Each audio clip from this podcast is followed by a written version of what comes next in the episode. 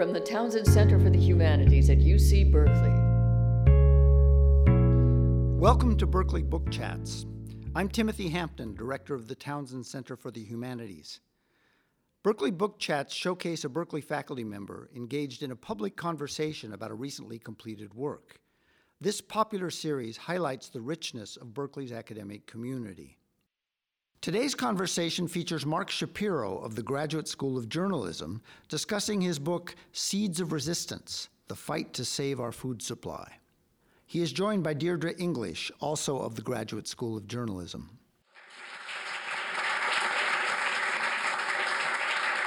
Thank you very much, and I'm delighted to be here. And um, I love this book. And uh, I think it's a really important book and also a really skillfully written book. And I'm very mindful that we're here at the um, Townsend Center for the Humanities. And this is not really a book in the humanities, this is a book in science journalism, um, which is Mark's field. And Mark, um, Mark teaches environmental journalism at the Graduate School of Journalism, where I also teach.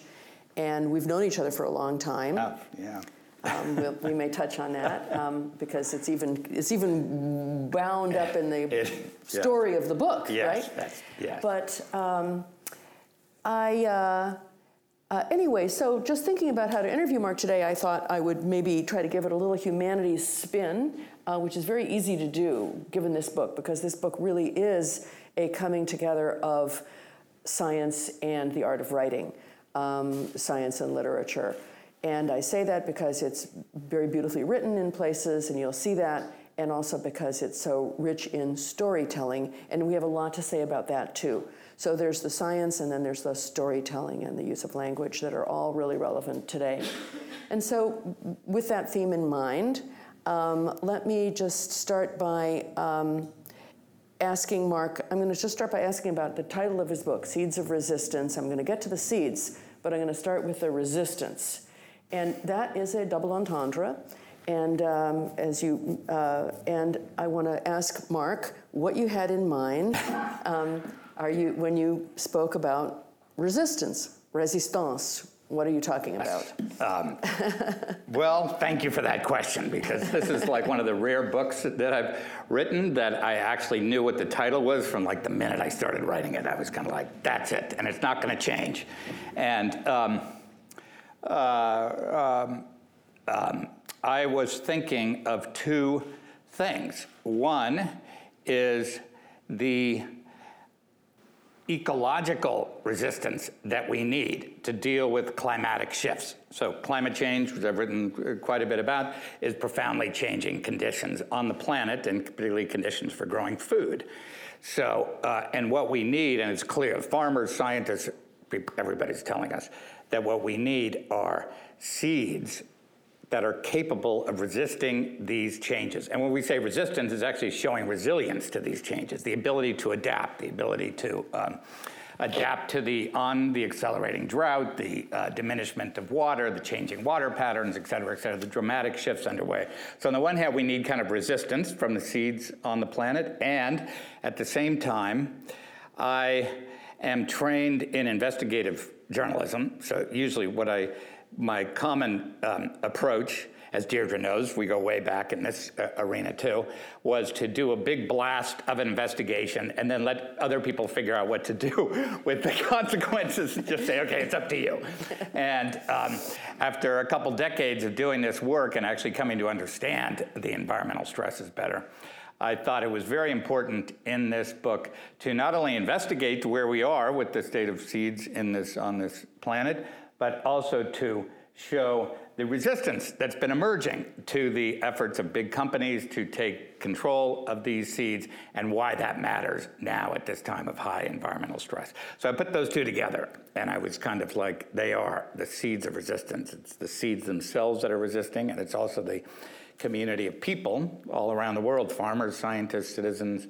Um, that are um, resisting efforts to assert corporate dominion over these fundamental ingredients. So the botanical resistance of the seed, resistance Yes. to drought conditions, Yes. for example, Yes. needs to be defended by a political or activist resistance Yes. to the corporate takeover of the seed. Yes. The poor little seed. Yes. Okay, so um, that's clear. And uh, I want to, um, with my next question, I want to really bring out some of the power of Mark's writing. And, uh, and also to put the seed, Seeds of Resistance from the title, really in the center of our discussion, as Mark does with this book. You know, to really, he really valorizes the seed and he really reminds us of the seed as a fount of life um, and that the seed is in danger uh, and we need to defend it. So um, I want you to hear some of some of Mark's more poetic writing. 'cause There's a lot of there's a lot of science in this book. There's a lot of investigative reporting in this book, but there's also some really mellifluous writing. And I'm going to ask him to read a few paragraphs from the end of the book, which in, in, he's written in, a, in an interesting, really circular structure where the end of the book could equally serve as the beginning of it, and you'll see what I mean when he reads this. It's a fairly long section, so would you, would you please read that, Mark? You know Where Sure. to, you know where to start, right? Yeah. Okay. Um, Well, I'll start with George Bernard Shaw. I'm going to reference George Sure. Bernard Shaw. This does come at the end. That's good. We're all familiar with George Bernard Shaw. so this comes at the very end. My favorite description of seeds comes from the great Irish playwright George Bernard Shaw, who characterized them with just three words. Seeds contain, he said, a fierce energy. Shaw was talking specifically about acorns and the marvel of how they grow from tiny kernels into mighty trees, dispensing tasty nuggets. But the same words could apply to any seeds on earth. Seeds drop from trees, blow from flowers, tumble from the feet of bees, arise from the waste of squirrels. A kernel can spend centuries lying dormant, apparently lifeless. Then add some water, a dapple of sunshine, a couple of minerals, and voila, a stream of energy commences. Seeds actually sense the presence of those life giving elements, and that it's time to start photosynthesizing, time to send sugars through its veins, time to emerge. The shell cracks, a sprig emerges, a stem pokes above the surface of the earth, and delivers to us a flower or a fruit or more seeds that provide food for humans and other animals. It takes a certain ferocity to accomplish this transformation from dormancy to life, as it does to adapt to the changes that are occurring in the ground in which seeds grow. The metabolism of seeds growing in the midst of drought will slow down to preserve their energy until conditions change. Leaves contract or unfurl depending on the flow of water and intensity of the sun, for just two examples among many. Seeds can control those basic adaptive functions. But the question now is who controls the seeds? There where the story ahead begins. Yeah, so you can, see, and that's where his book ends. Um, so, with that, I want to um, move on to storytelling. And this is a book that is absolutely filled with amazing stories, um, just revelatory stories. So, about scientists, uh, individuals, you know, um, sci- scientists without whom we wouldn't have the biodiversity that we have today, and frankly, villainous corporations who are um, really guilty of depriving us of the biodiversity that we need to withstand climate change. I think that's really the basic s- skeleton of the book. And so it, then it's filled with so many really rich stories.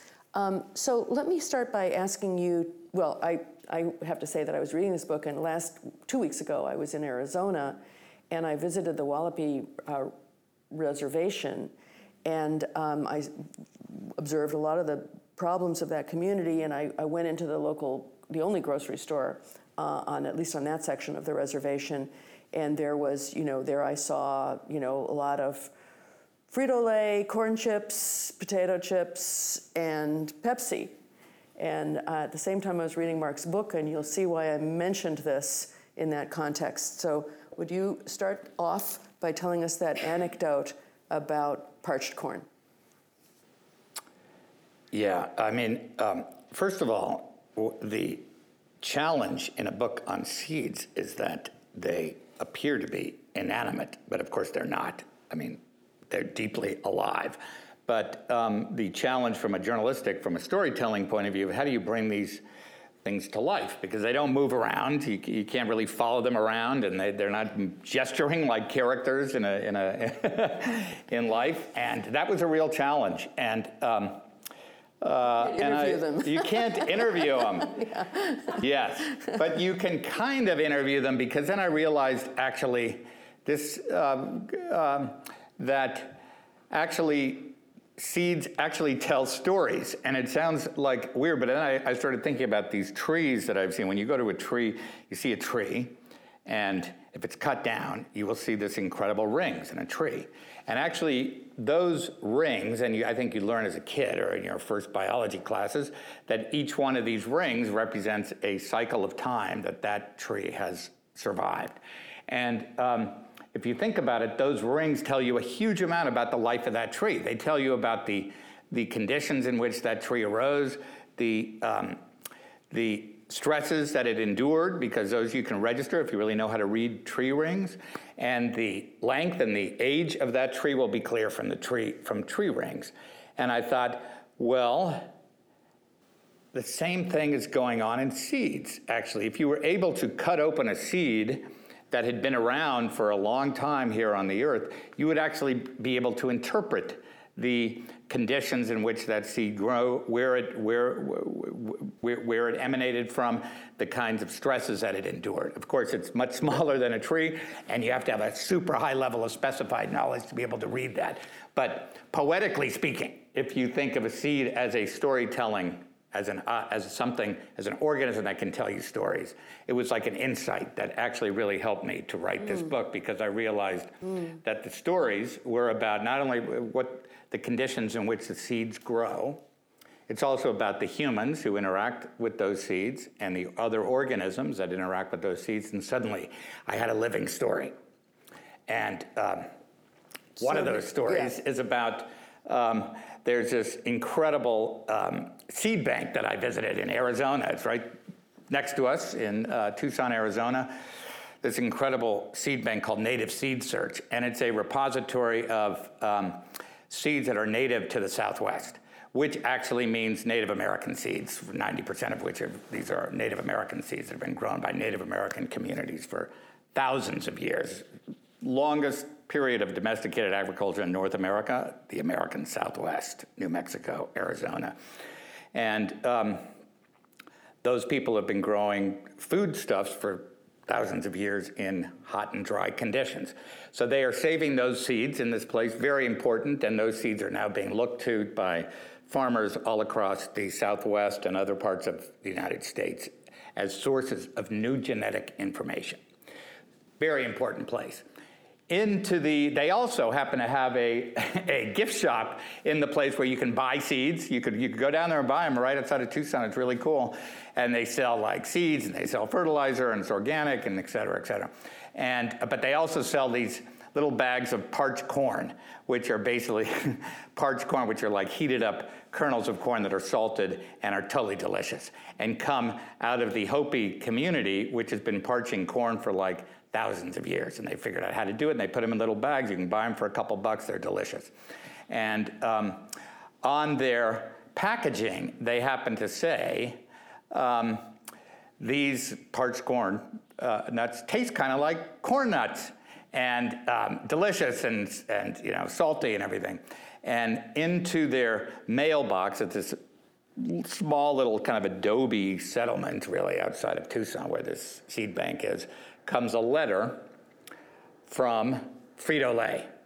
And into this place comes Frito Lay, and it tells them cease and desist immediately from the use of the term, from calling these corn nuts, because we have trademarked the term corn nuts.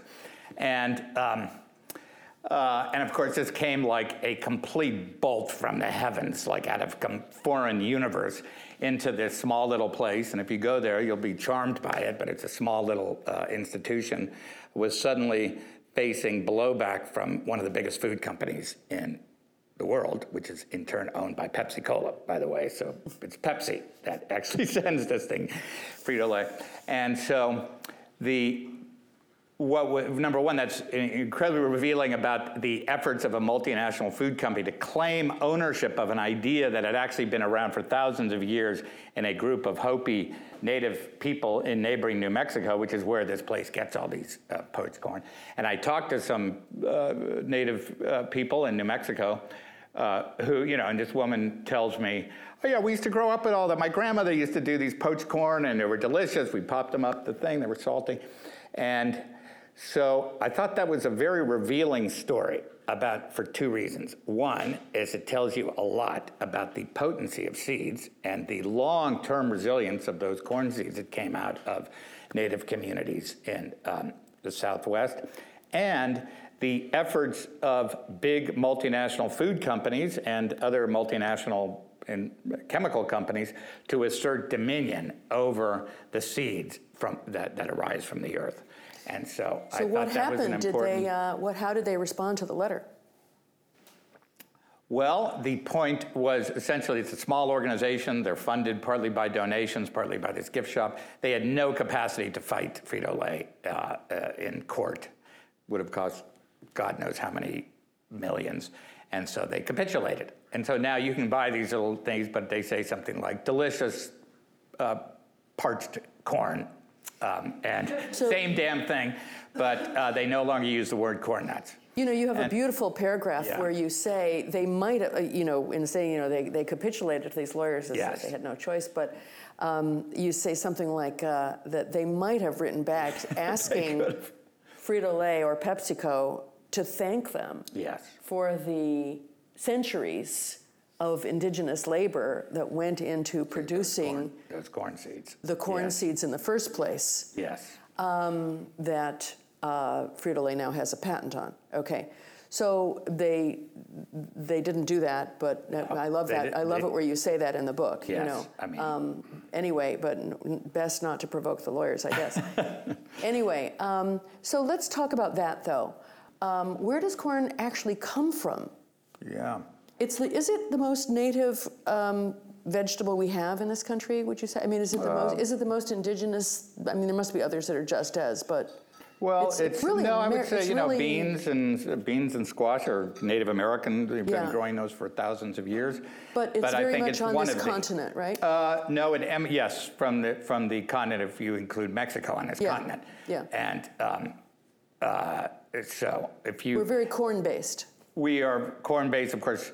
I mean, what's interesting is you get to the heart of where do where do seeds come from, and it turns out, if you were to look at a map of the world and you were to have a dinner, let's say the Townsend Center was going to say, we're going to have a big dinner and we're going to invite everybody to a native, to, to, to a dinner with native North American foods. I don't mean native people, North America, but native um, to North America.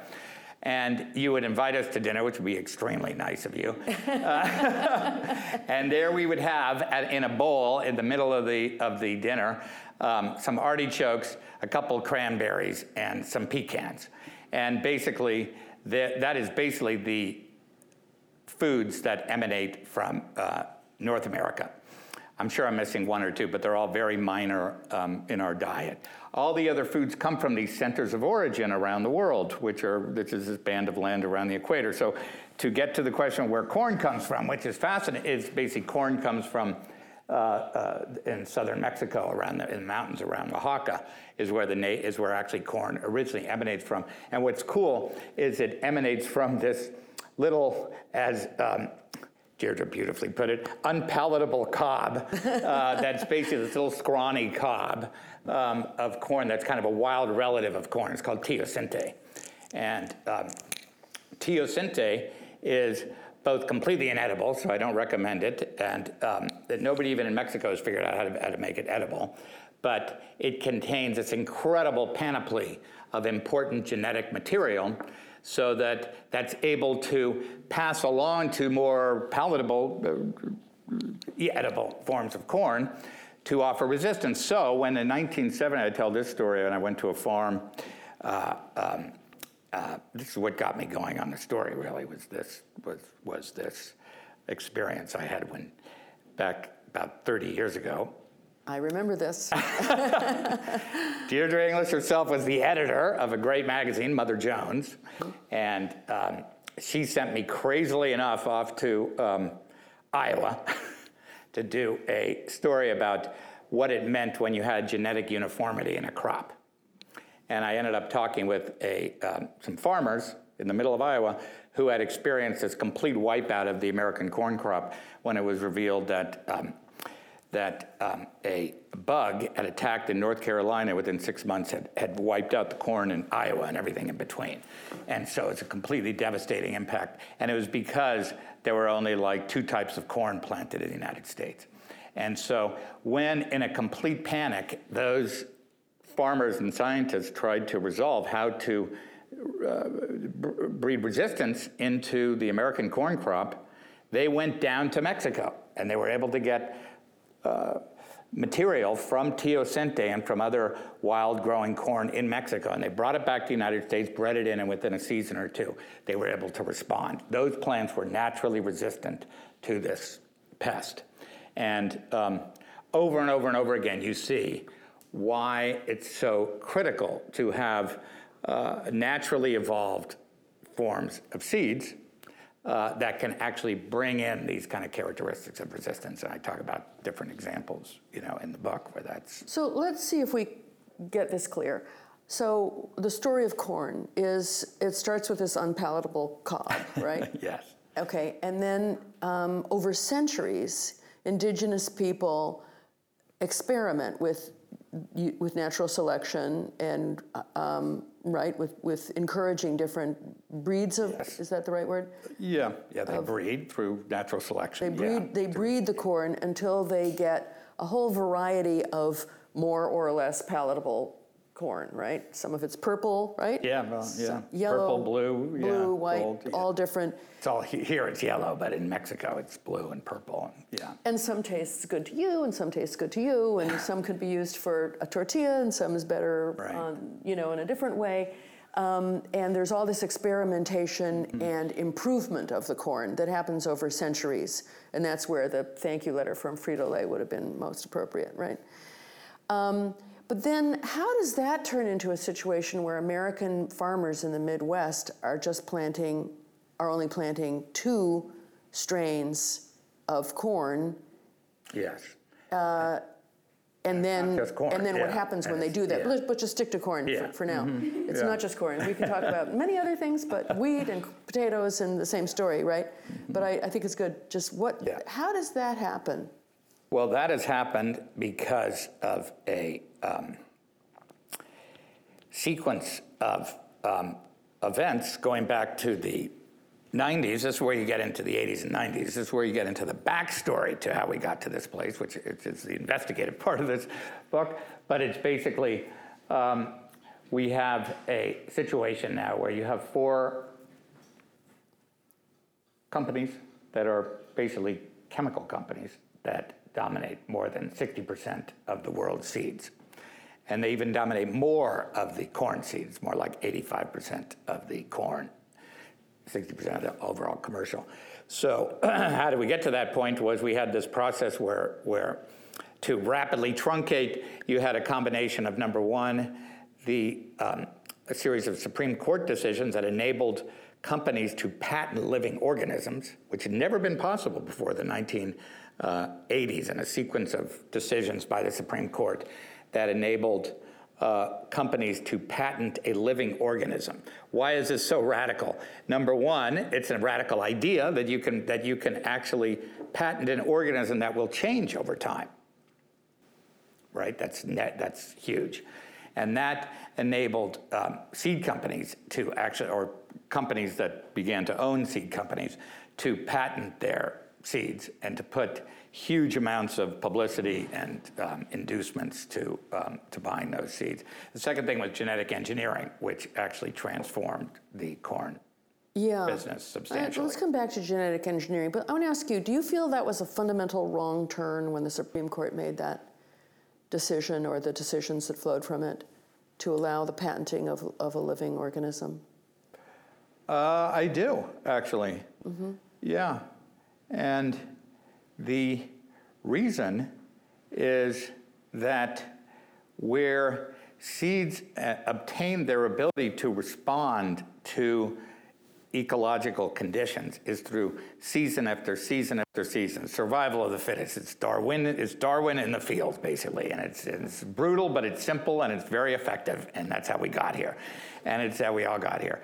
So, and it, and it works in the field just like it works with us, and it's basically that kind of dynamic. And why that's important now more than any other time. It's always been important, but now it's particularly important because what you have is you have climate change that's altering conditions very rapidly, very rapidly. They're changing so rapidly that even the big companies can't even keep up with those changes. They're happening so quickly and so dramatically. And I spent a lot of time in the Central Valley recently, and I saw those happening right here. And in the Midwest, I spent some time doing reporting on this book. You could see it. And uh, so the question is, um, uh, uh, how do we adapt to those circumstances? Well, there's a big difference between seeds that evolve within their ecological uh, um, home, within, within, a, within in an environment in which they're capable of responding over multiple generations, and seeds that come out of laboratories at, or, or that are genetically engineered to kind of perform certain functions with certain traits. They're in no relationship with the environment. I actually talked to this woman at Monsanto. She was just a high up official at Monsanto. and it was so interesting. She said, I said, so how is the company responding to, you know, climate, climate, climate change and, you know, and she, first of all, her first thing was like, oh yeah, this is huge. You know, we just sent a bunch of people to this to the March for Science. You know, Monsanto was there at the March for Science. You know, oh, half of you might have been there too, but so was Monsanto um, back a year ago or something. She was very proud of that because Monsanto knows that the Earth is changing very rapidly, and. Um, and I thought, well, that's interesting. And the, uh, she said, yes, but what we are doing is we are identifying what those conditions, we, we, are trying to breed seeds that are separate from the environmental conditions around them. Essentially, what they're trying to do is create a set of conditions for every seed by the intense application of chemical uh, fertilizers, chemical pesticides. You create an artificial environment that the seed is perfectly adapted to or the, the seed is completely dependent on Monsanto's products to survive. Completely it's a crack baby seed. Yeah. It's basically born addicted to the chemicals that Monsanto provides, which is a, and so I thought that that her statement, which she just told me frankly, I mean, that was, uh, was very revealing of this distinction that we're talking about. The, you, you have all these seeds coming out of these kind of chemical companies that are essentially crack baby seeds, and, they're, and they have to be replaced every year with a new tweak, but they're engaged in no dynamic with the ecological surroundings. And time after time after time, I talk about this in the book, and I found it fascinating. I talked to seed breeders, and I talked to uh, farmers and everybody, is that the, the seeds, which is actually a farm, you know, which is a cultivation of a food crop, is far more resilient to changes when it's got a diverse variety of population in the field that can actually respond and interact and and, and has much more organic material in the soil, which also absorbs water and has an interaction with the minerals and other elements in the soil. So this, in particular now, I think it's always been an important question, but in particular right now, uh, now and moving forward in a time of incredible volatility, um, it's why we need a biodiverse source of seeds. Great. Are, yeah. Well, I want to go to questions, but I just want to say one thing we haven't really said much about climate change, and um, we are now really uh, experiencing desertification in this country. Yeah. And could you just very briefly say what we can expect in California oh my God, yes, with climate yeah. change and how it's going to affect agriculture? And after you answer that, we'll go to questions. How uh, climate change is going to affect agriculture in California? Yes. Um, well, I just spent the spring actually going in and out of the Central Valley when I wasn't teaching at the J School. Um, and the piece came out in the summer as a whole package for Bay Nature and KQED. And what's interesting is that climate change is already transforming the Central Valley. There's a slow panic setting in. The water is not, the, the water supply is diminishing rapidly. Um, the, um, the temperature is completely changing cultivation patterns. So basically, you have new crops coming in. Almonds are being replaced by pistachios, basically, because pistachios come from a hot, dry climate in Iran and, and uh, Turkey. And um, almonds are not doing all that well when it comes to um, depleted water. So you have two, two things are happening in the Central in California agriculture. One is a shift of crops. Two is increasing fallowing of land that used to be agriculturally productive because it can't get access to the water. And three, importantly, which is the other part of the resistance equation, is that you have growth and dramatic growth within the context of the Central Valley, still relatively small in the Central Valley, but dramatic growth over the past 10 years in more um, ecologically harmonious forms of agriculture. So they're showing kind of a um, uh, farms that have a diverse variety of seeds that, that are planted and uh, are utilizing organic farming techniques, which include kind of deeper, much more minerals in the soil and interactions with the plants and cover crops that return minerals to the soil, are far more resilient to these shifts. And that's happening over and over and over again. You can see that. And I think that's been one of the interesting things to look at in the Central Valley. And at least that's a note of hope. Yeah, no, there is hope here. And there are all sorts of examples all over the world of people utilizing these techniques. A huge amount of, right here on this campus, a lot of research being done, but all over this country, um, I saw uh, people doing incredible work with um, diversity of of, of seeds, of pursuing more agroecological techniques, of working with their environment rather than trying to channel it and defy the environmental conditions. And, you know, there are incredible um, stories out there of people doing this. No, I didn't end up totally despondent in this. I ended up like kind of having a lot more respect for those people who are defying these trends and offering us a way yeah. through this And the resistance is fascinating Yeah. because it comes, the resistance that Yeah. comes from um, farmers, scientists, yeah. botanists, Yes. right? Yeah. Uh, and consumers.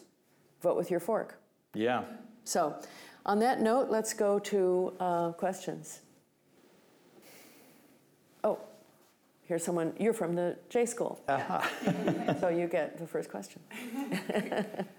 I'm curious about like if there are only six or so companies, how do they? And you say that you know, Four. oh, Four four. there you go, even less. How do they compete with each other then? I thought that too, yeah. Well, fascinating. Yeah. This is I totally I was gonna fascinating. I was ask like, that. Homogenous, yeah. yes, they compete with each other. Yeah, they're, they're each multinational companies. There's Dow DuPont, a huge American chemical company. Monsanto, now owned by Bayer, a huge German um, pharmaceutical chemical company.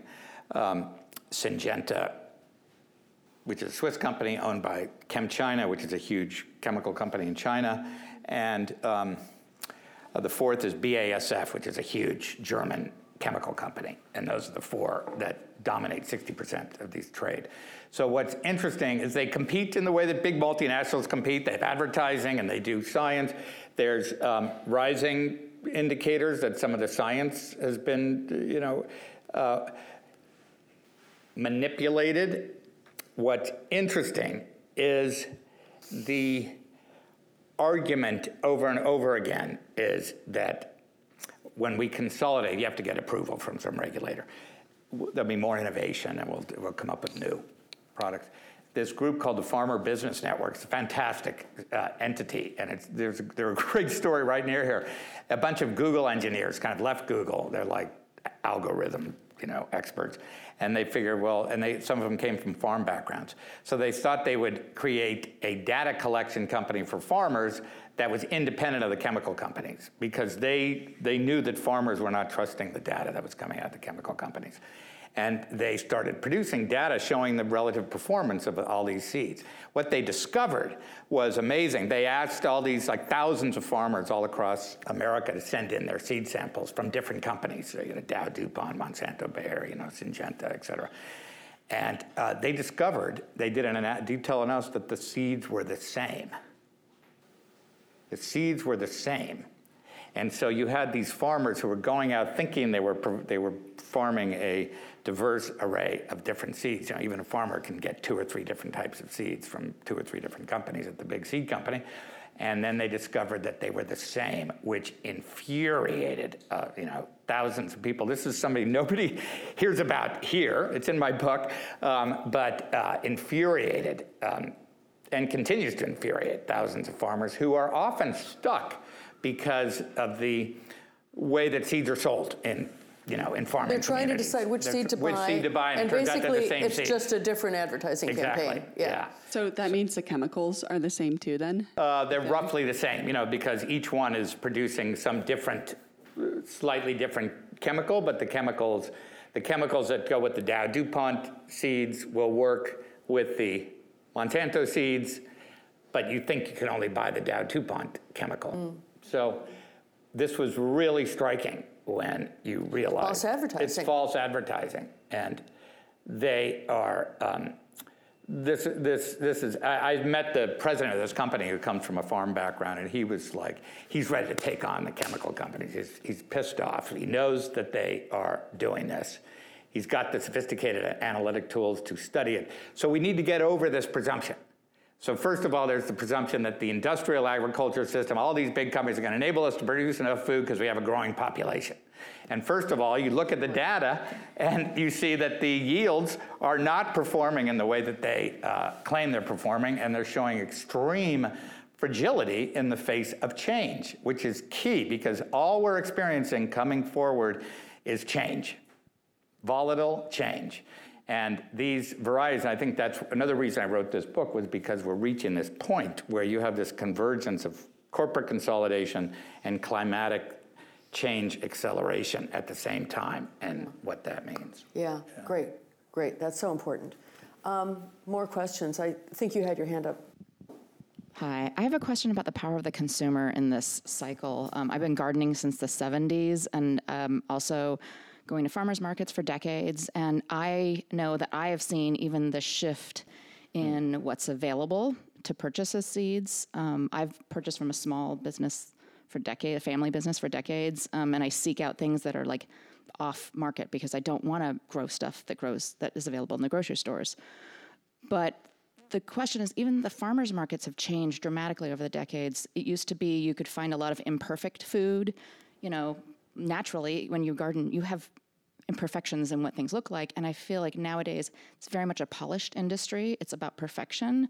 It used to be i could go to vendors to get cheaper stuff to do canning and stuff and you can't find that as often. Mm. So I, I feel like it, it also feeds into this cycle of you know seeds are modified in part for the consumer on the other side who wants something or who is buying something. And while we may be getting fewer choices, there is also a part of the consumer role that's feeding into the cycle. Can you address that? Well, that's an interesting point. I mean, um, I don't know all the answers. I think I think what's what uh, might be. um, there are a number of ways to think that through, and one is that farmers markets have boomed, and one consequence of booming is that the farms have gotten bigger. It's no longer kind of a backyard garden thing where the guy or the, or the you know people come and sell what they've produced in a very small situation. So organic farmer market material has gotten to be kind of a real income that you can live on if you know what you're doing. And so one thing might be that they're getting better at farming because they have to do it on a more substantial level. That's possible because, of course, I understand the value of imperfect um, food and stuff like that. But it may be a sign of the growing sophistication of um, farmers who are able to breed seeds or work with seeds uh, that are, um, you know, more developed. I mean, one, one thing, there's a lot more research going into organic agriculture now than there was 10 years ago.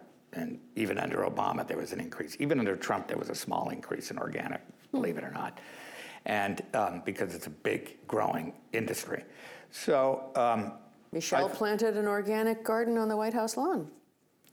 yes, I don't think Melania is going to be doing that. somehow.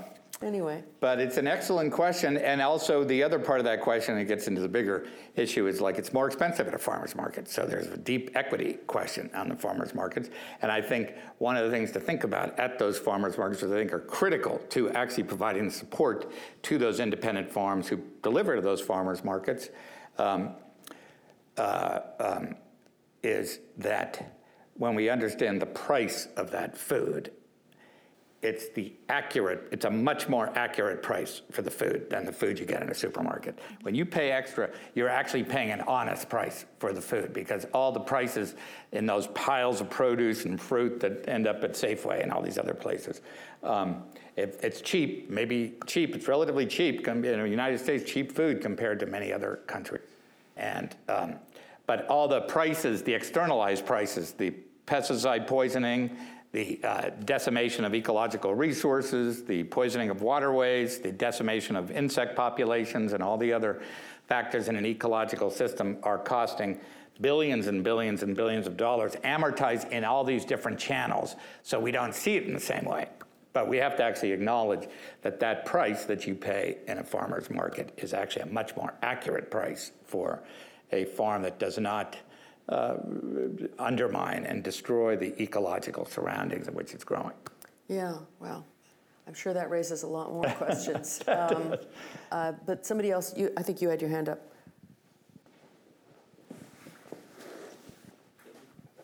Uh, yeah, I was wondering kind of about um, viral resistance, in particular, uh, genetically modified viral resistance in crops. I don't know if you touched on any of that in the book, but that was just uh, it's an area where genetic modifying um, is also implemented to make crops resistant to certain viruses. And I was just wondering your thoughts on that. Um, I mean, I haven't looked into that specifically to be resistant to certain diseases that come with the virus. And um, I would, you know, it could be interesting. I mean, it's, it's, I tried to, the, the, I, I, I, at first when I was writing the book, I was like, can I write a book on seeds and not deal with genetic modification because it's an expl- you open it up and it's like and i concluded that i could not so i do include some, you know a couple chapters on um, genetic engineering i think the yeah. What was it that decimated the corn crop? Was it a fungus? Was it an insect? It was a, it a uh. I think it was a fungus. It was, a, it was, yeah, it was a fungus that decimated that corn crop. And uh, what's interesting now is, I'll tell you a quick story about this incredible. So, it's getting hotter in the Midwest. Really hotter, you know, like NOAA stats and everything, two degrees hotter than the mean over the last 10 years. So um, it's getting hotter and it's getting, dr- and, and, and one of the consequences of getting hotter, and also the rain is falling more erratically, is that um, in Illinois, uh, um, what they've been, and up into the Dakotas, what they've been having is um, wheat crops that actually, uh, they have an intense heat period and then an intense rain because the rain falls more intensely, and then it gets hot again. So one of the results of that is these fungi are growing up that are, that are as you probably know. So fungi attack, they love this. Are you kidding? It's warm and it's moist. So fungus love this. And it's been decimating the wheat crop in uh, southern Illinois and elsewhere in, in the Midwest. And what's interesting about it is that the only, the only um, seed that was capable of resisting this fungus is a, a seed of a wild wheatgrass from Syria. And that wild wheatgrass um, is an amazing story in itself. And I go into how this seed was stored in a seed bank in Iraq, and then it ended up being evacuated to worth Syria. reading just for Yeah, this one story yeah, about the adventures of this one Yeah. seed stock. yeah, it's an It all tale. is entangled with the war in Iraq Yes, and yes. gets saved by these heroes and, you know, almost isn't saved for humanity, Yes, but then is saved just Kind in time to just in t- yes. arrive. arrive in the Midwest time, to save our wheat crop. And it's a great story. Yeah. And, um, and they're amazing heroes, actually, who, who moved these seeds from war ravaged places into places of safety. that are now playing this important role. And then there's this great Russian botanist Yes, who winds yes, up dying yeah. in Stalin's prisons, and you know, and he's another hero of the book. Yeah. This is a book that is filled with the adventures of seeds, and it has lots of heroes and lots of villains. You can buy it from Mark um, directly. Special deal. For and save a few bucks on it right now, and he'll sign it. Um, I was asked to wrap this up at around one, and I didn't see any other hands, so I think it's probably a good time to do it. And in honor of the fact that this is the Humanities Center, I will end. I will end with a poem. What do you think of that? This is a poem by Wendell Berry, another one of my favorite writers about the environment. Um, and it's called The Man Born to Farming. We should just change it, The Person Born to Farming. Kidding. Okay. Fair enough. So listen, the grower of trees, the gardener, the man born to farming, whose hands reach into the ground and sprout, to him the soil is a divine drug. He enters into death yearly and comes back rejoicing. He has seen the light lie down in the dung heap and rise again in the corn. His thought passes along the row ends like a mole. That's you. Um, what miraculous seed has he swallowed that the unending sentence of his love flows out of his mouth like a vine clinging in the sunlight and like water descending in the dark? Wendell Berry. Thank you all for being Thank here, you. and thank you, Mark. Thank you.